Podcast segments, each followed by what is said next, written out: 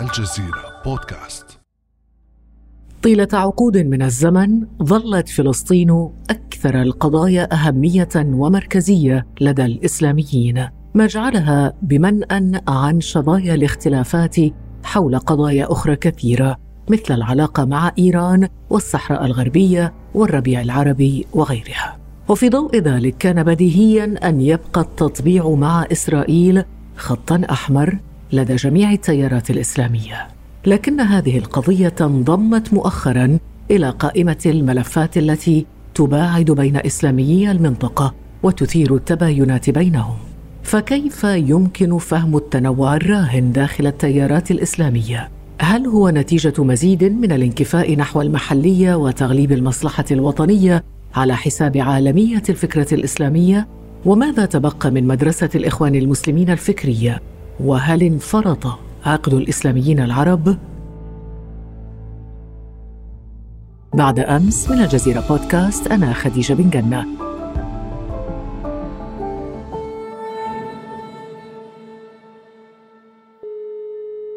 وأسعد اليوم بانضمام الدكتور محمد المختار الشنقيطي أستاذ الفكر السياسي بجامعة قطر.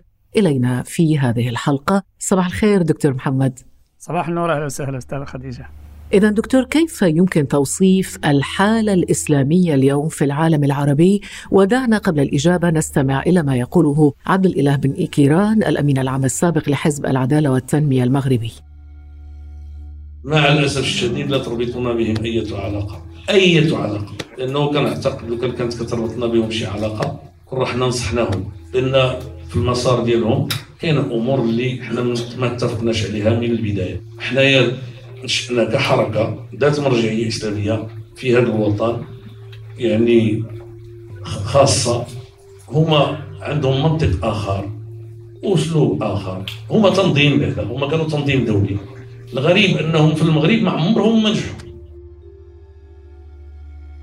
إذا عبد الإله بن كيران يصف إسلاميي المغرب وتحديدا حزب العدالة والتنمية المغربي على أنه حركة إسلامية ولكن كما قال لا تربطنا أي علاقة بالإخوان المسلمين. وهذا الدافع لسؤالنا عن الحالة الإسلامية اليوم في العالم العربي. ليست حالة موحدة بل حالة متنوعة ومنقسمة أليس كذلك؟ أه نعم بطبيعة الحال الحالة الإسلامية السياسية هي منذ أن نشأت كانت دائما عالمية الفكرة ولكنها محلية السياق.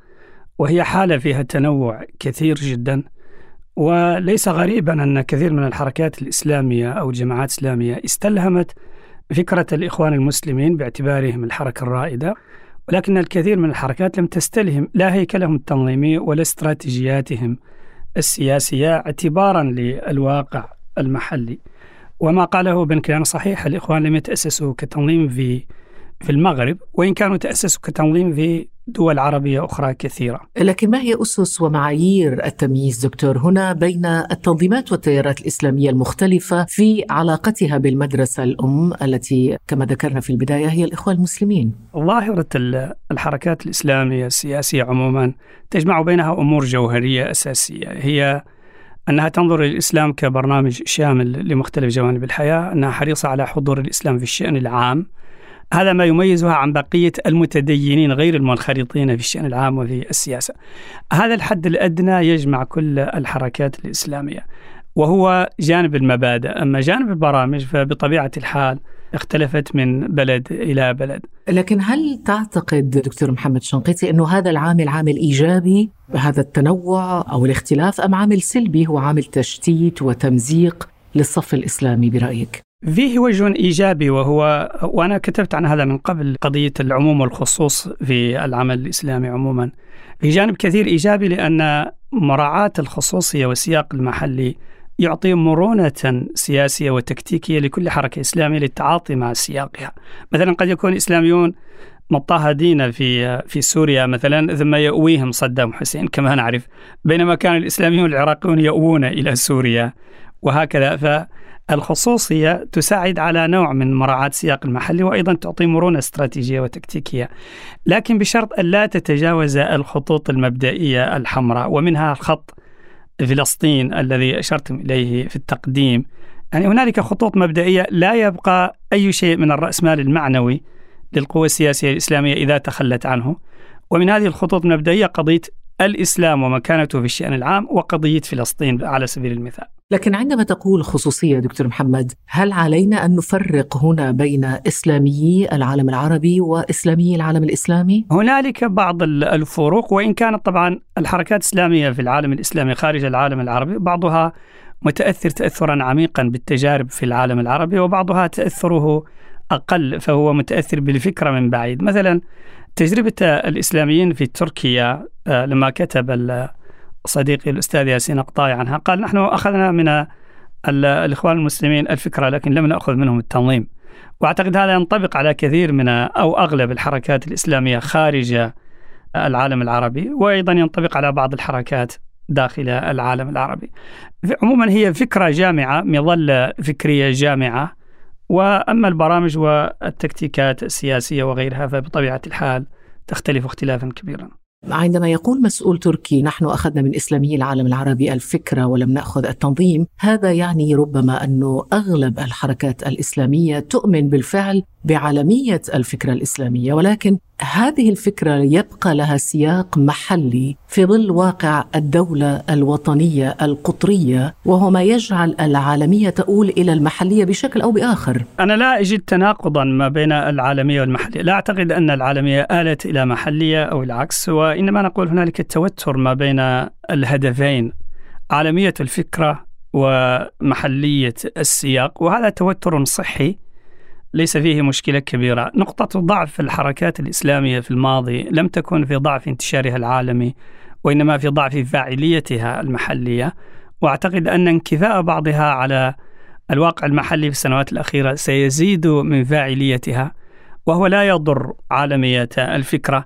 ما دام هنالك مرة أخرى محافظة على الخطوط الحمراء الأخلاقية للحركات الإسلامية وتجنب الموبقات السياسية المضرة بالرأسمال السياسي للحركات الإسلامية مثل التطبيع مثلا. في هذا السياق دكتور محمد شنقيطي كيف يمكن برأيك الجمع بين عالمية الفكرة و الخصائص المحلية أو خصوصيات كل بلد إن صح التعبير؟ الجمع بين العالمية والمحلية ليس مشكلة كبيرة في تقديري. الأصل في قوة سياسية في دولة وطنية أن تكون أولوياتها هي الشأن المحلي مع المحافظة على المناصرة على مستوى الأمة الإسلامية مثلا. وبطبيعة الحال يعني توزيع الطاقة والاهتمام حول آه، بين الهدفين هو نوع من الكيمياء المعقدة. ولكن في كل الأحوال الفاعلية المحلية أولى لأنها هي التي تعطي للتأثير العالمي بعدا مهما. ولذلك لو نجحت تجربة إسلامية في بلد معين نجاحا باهرا فإن إشعاعها العالمي ينطلق بشكل تلقائي كما نرى الآن مثلا في التجربة التركية. وفي تجربة ماليزيا بدرجة أو بأخرى بينما إذا فشلت الحركة على مستوى المحلي فلن يكون لها إشعاع عالمي على الإطلاق. ولذلك أنا مع التركيز على الشأن المحلي والفاعلية المحلية دون نسيان البعد العالمي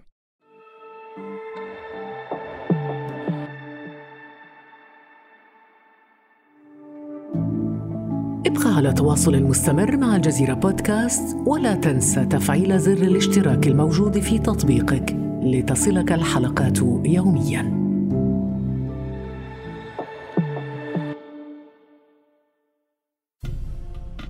لو عدنا للعالم العربي ستكون بالتأكيد التجربة التونسية يعني جاذبة للاهتمام لأن مسيرة الإسلاميين عرفت تحولات كثيرة في العقود الماضية وربما زادت حدتها وزادت وتيرتها عقب الربيع العربي واتجهت نحو نوع من الانكفاء المحلي على حساب البعد الإقليمي أو العالمي. قبل أن نتحدث عن هذه التجربة دعنا نستمع معا إلى الشيخ راشد الغنوشي رئيس حركة النهضة التونسية متحدثا عن الدولة والعلمانية. نحن لا نعتبر أن من مهمة الدولة أن تفرض الإسلام. ليس من مهمة الدولة أن تفرض أي نمط معين على المجتمع. مهمة الدولة تحفظ الأمن العام تحفظ العدل تقدم الخدمات للناس. أما الناس تصلي ما تصليش تتحجب ما تتحجبش تسكر ما تسكرش هذا متروك للناس. ما رأيك دكتور؟ أنا أتفق مع الشيخ راشد الغنوشي جزئيا في هذا أنه دائما أنا أقول دائما يحتاج الإسلاميون أن يميزوا ما بين الشق القانوني من الإسلام والشق الأخلاقي أو ما يخضع لسلطان الضمير والمجتمع وما يخضع لسلطان الدولة أو ما يسمى بالإنجليزية morality and legality. هنالك خلط أحيانا بين الأمرين. هذا لا يعني أن الدولة حيادية أخلاقية لا توجد دولة حيادية أخلاقيا. كل مجتمع فيه أخلاق عامة وأداب عامة. يتعين على الجميع مراعاتها حتى أكثر المجتمعات الليبرالية فيها نوع من الآداب العامة التي يلزم الناس قانونيا بمراعاتها. لكن الجانب الأغلب من تعاليم الإسلام هي تخضع لسلطة الضمير وسلطان المجتمع ولا تخضع لسلطة القانون. فهذا لا أختلف فيه مع الشيخ راشد. كنت أتمنى لو حدد كلامه بشكل أدق وأكثر تفصيلا في هذه النقطة. مثلا؟ مثلا يميز بين ما هو التزام وما هو إلزام. يعني ما هو التزام من المؤمن متروك لضميره ما يسمى مثلا العبادة المحضة أو الشعائر المحضة مثل الصلاة والصيام هذه لا إكراه فيها العقيدة لا إكراه فيها. هذا النوع من الأمور الإكراه فيه يعني تشجيع الناس على النفاق أصلا. بينما العبادات التي فيها حقوق للآخرين الزكاة مثلا لو رفضها شخص فالدولة لها حق أن تلزمه بدفع الزكاة لأنه حقوق آخرين ليست مثل الحج أو الصيام أو الصلاة. يعني هنالك تفاصيل في مجال الأحكام الشرعية التي تترتب عليها حقوق للناس والأحكام الشرعية التي هي بين العبد وربه حصرا أو ما يسمى حقوق الله في علم الأصول. فهذا النوع من التفاصيل أعتقد أنه مهم حتى لا يقع الناس في اللبس ويظنوا أن الدولة ليس لديها أي مواقف الأخلاق الدولة هي مؤسسة اجتماعية تعكس منظومة القيم الاجتماعية في أي بلد. دكتور محمد شنقيطي هل ترى أنه من المقبول أن تشكل مقولة المصلحة الوطنية أو حتى الحزبية مبررا للاختلاف بين التيارات الإسلامية تقديم أو تغليب البعد المحلي على مبدأ عالمية الفكرة الإسلامية. لا بأس بالاختلاف في بعض الأمور التي لا تشكل معايير كبرى في العمل الإسلامي، لا تشكل ثوابت في الإسلام كدين. فلا بأس في ذلك، أنا ما عندي مانع مثلا لو اختلف الإسلاميون المغاربة والجزائريين حول قضية الصحراء الغربية، هذه قضية تحديد يعني قضية سياسية يعني. بينما لا أرى وجها للاختلاف في قضية التطبيع مثلا. لا أرى وجها للاختلاف في قضية أهمية الهوية الإسلامية أهمية مكانة الإسلام في الدستور مكانة الإسلام في الشأن العام تناصر المسلمين واهتمام الدول الإسلامية بمستوى من التضامن يحقق وحدة إسلامية ولو وحدة تنسيقية من بعيد يعني هنالك بعض من الأساسيات لا أرى مسوغا للاختلاف فيها لأن الاختلاف فيها يعني تآكل الرأسمال المعنوي وضياع الرسالة الإسلامية التي تأسست هذه الحركات من أجلها بينما الاختلاف في المواقف السياسية طبيعي وأحيانا تفرضه الظروف والسياقات. أي ظروف أيا كانت هذه الظروف هل تشفع للمطبعين؟ وأنت ذكرت قبل قليل يعني توصيف جميل لقضية فلسطينية على أنها الرأسمال المعنوي الجامع للإسلاميين. هل يشفع هذا الاختلاف؟ ربما لأنه في قضايا طالما اعتبرت مركزية دكتور في الخطاب وفي الفكر الإسلاميين. هل يمكن أن يبرر يبرر عفوا هذا الأمر بأنه هذه مصلحة وطنية يعني تقود إلى هذا النوع من الانسلاخ أو التفريط في هذا الراسمال المعنوي؟ لا ابدا، لا أجد أي مسوغ لذلك، فأنا رغم محبتي للحركه الإسلامية والدفاع عنها لا أجد أي مسوغ أبدا أن نبرر لها أي شيء يتعلق بالتطبيع مهما كانت الظروف والإكراهات. أقل شيء أن من كان يؤمن بالله فليقل خيرا وليصمت. يعني إذا لم يكن يستطيع أن يقاوم التطبيع فأن لا يكون جزءا من حركة التطبيع وأن لا يظهر في ذلك. هذه القضية أثيرت بالمناسبة من فترة طويلة في السبعينات حينما كان الإسلاميون والسودانيون حلفاء مع النمير ومشاركين معه في السلطة. بدأت قضية يهود الفلاشة ونقلهم بتواطؤ مع النميري. وكانت محرجة جدا وأثارت ضجة كبيرة وحاولت الحركة الإسلامية في السودان التغلب عليها من خلال أنه تترك هيئاتها القاعدية تستنكر بينما هيئاتها العليا تسير في سياق التطبيع. وربما يوجد إلى حد ما نوع من استراتيجية مشابهة الآن لدى الإسلاميين المغاربة وأنا لا, لا أسوغ لهم أبدا ولا لغيرهم هذه الأمور وأعتقد أن الحركة الإسلامية إذا فقدت رأس مالها المعنوي المتعلق بفلسطين والأقصى المتعلق بمكانة الإسلام في الشأن العام فلا تبقى حركات إسلامية على الإطلاق إذا هذه الحركات الإسلامية تكون ربما هوامش الحرية لديها أكبر وأوسع عندما تكون خارج السلطة؟ بطبيعة الحال كما قال نيلسون مانديلا في مذكراته أنه من السهل جدا القيام بدور المعارض لأن كل ما تحتاجه هو أن تنتقد وتستنكر أي شيء تفعله السلطة. بينما من الصعب جدا أن تكون في السلطة ومشاركا فيها لأنك تراعي مصالح متزاحمة و ومبادئ متناقضة فيما بينها. وهذا أكبر إشكال في في علم الأخلاق السياسية هو الجمع بين المصالح والمبادئ في الممارسة العملية. من لا يمارس من هو معارض أو منظر من السهل عليه طبعا أن يعظ الناس بالمبادئ. فأنا أقول طبعا لا شك أن الحركات الإسلامية المشاركة في السلطة عليها بعض الإكراهات. لكن لا يسوغ أبدا بعض الموبقات السياسية كما أسميها لا يسوغها أي نوع من أنواع الإكراه السياسي لأنها تتعلق بجوهر رسالة الإسلام وجوهر رسالة الحركة الإسلامية هذا يقودنا دكتور محمد إلى التساؤل حول محددات سلوك الإسلاميين بصراحة شيء محير هذه المحددات يعني تتراوح بين البراغماتية أم المبدئية برأيك؟ هل يمكن التوفيق بين الأمرين؟ حقيقة لأني كنت أدرس مادة الأخلاق السياسية لسنوات. أكبر مشكلة بالنسبة للممارس السياسي هي التوفيق بين المصالح والمبادئ. فالسياسي الممارس يفترض أن يلتزم بمجموعة مبادئ أخلاقية وفي نفس الوقت مفترض أن يحقق بعض المصالح. والمحاكمة الأخلاقية للفعل السياسي قضية معقدة جدا لأنه نحتاج ننظر إلى النيات وننظر إلى الوسائل وننظر إلى المآلات حتى الفعل الذي هو أخلاقي إذا كانت مآلاته سيئة يصبح غير أخلاقي في السياسة. فالأمر أعتقد أنه معقد جدا، الإسلاميون مطلوب منهم أن يكونوا مبدئيين وأن يكونوا براغماتيين في الوقت ذاته، شأنهم شأن كل ممارس للسياسة ينطلق من مجموعة مبادئ. بعضهم ينجح يكون أقرب للمبدأ ويفشل في المصلحة، والبعض يحقق بعض المصالح على حساب المبادئ، والبعض ينجح في التوفيق بين الاثنين وما أصعب التوفيق بين الاثنين، لكن هذا هو المطلوب حقيقة في أي سياسة منطلقة من قيم الإسلام وفي أي سياسة منطلقة حتى من قيم إنسانية. أن تحافظ على معايير أخلاقية واضحة آه، في نفس الوقت لا تتخلى عن المصالح. ولا تزال طبعا رقعة الاختلاف تتسع بين التيارات والتنظيمات الإسلامية المنحدرة من مدرسة أو تنظيم الإخوان المسلمين بخصوص عدد من القضايا والمواقف خصوصا منذ الربيع العربي والتحاق بعضها بمربع السلطة والحكومة وليست قضية التطبيع آخر هذه القضايا. وموقف حزب التنمية والعدالة في المغرب موقف مخزي وهو متعارض مع تاريخ آه، هؤلاء الناس في نضالهم السابق.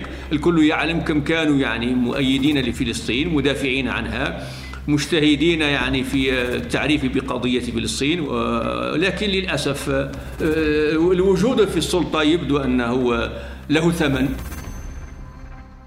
هذا الشيخ عبد الله جاب الله رئيس جبهة العدالة والتنمية الإسلامية بالجزائر ينتقد موقف حزب العدالة والتنمية المغربي من موضوع التطبيع ويصفه بالمخزي. هنا دكتور محمد شنقيطي ربما نلاحظ أنه دائرة الاختلاف بين الإسلاميين تتسع وتتسع كثيرا يوما بعد يوم حتى أنه يخيل لنا أحيانا أنه ليس هناك أي رابط بينهم.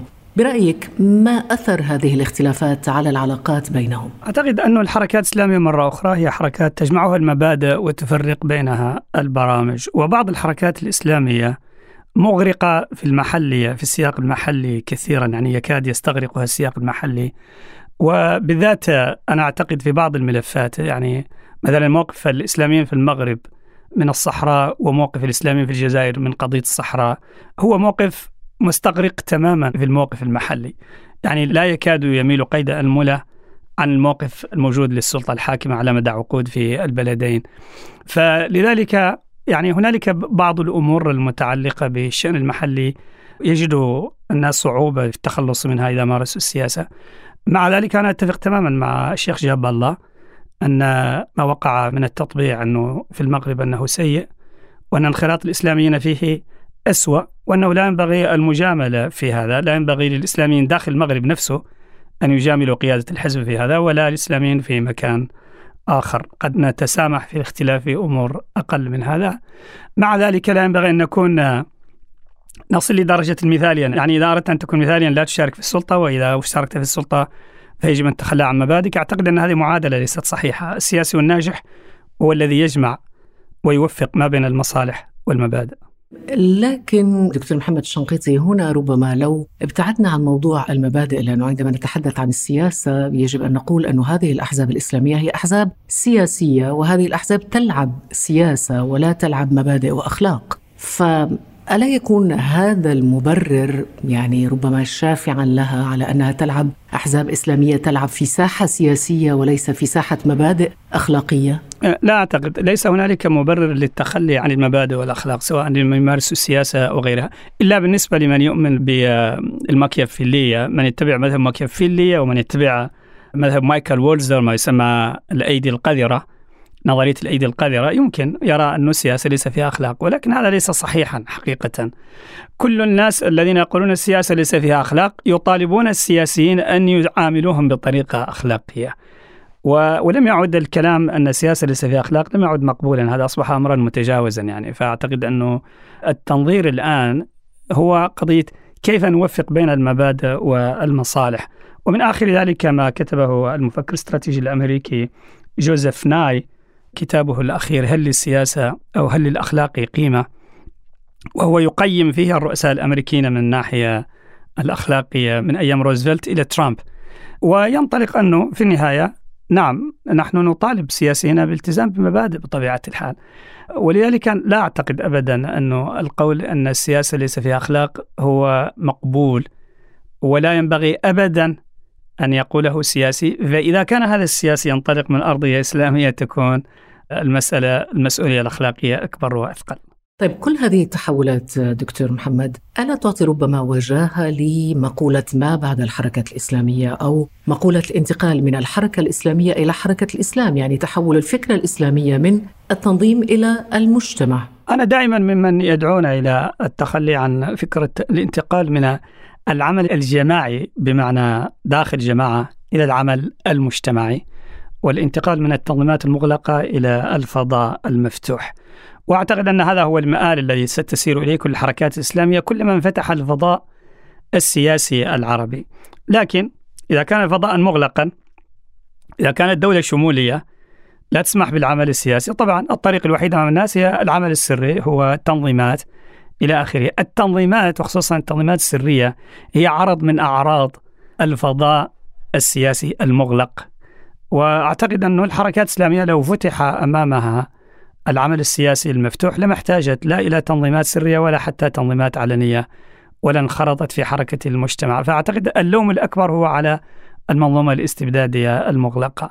أما قضية ما بعد الإسلامية أعتقد هذه مسألة تغنى بها البعض في بداية الربيع العربي بوست إسلاميزم في الغرب وفي وفي بعض النخب العلمانية العربية. ودلت نتائج الانتخابات بعيد الربيع العربي مباشرة أن ذلك من الأحلام لأنه في حقيقة الأمر ما دام الإسلام يعبر عن وجدان غالبية الشعوب ستظل هنالك قوة سياسية معبرة عن ذلك الوجدان حتى لو فشلت الحركات الحالية فستظهر حركات أخرى أكثر تجذرا وأعمق حاسة استراتيجية بحكم أننا نتكلم عن ظاهرة اجتماعية ليست ظاهرة تنظيمية وسياسية فقط دكتور محمد ما رأيك لو أنهينا هذه الحلقة بالسؤال الذي بدأنا به حديثنا وهو هل انفرط عقد الإسلاميين العرب؟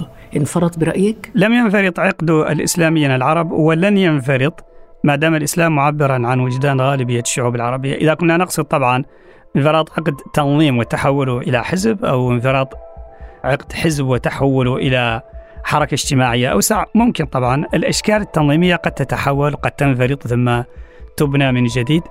أما الإسلاميين كظاهرة سياسية اجتماعية ثقافية فستظل موجودة وقائمة ما دام الإسلام معبرا عن وجدان غالبية الشعوب العربية وهو الحال اليوم وهو الحال في الأمد المنظور. الدكتور محمد المختار الشنقيطي أستاذ الفكر السياسي بجامعة قطر شكرا جزيلا لك. شكرا لكم كان هذا بعد أمس.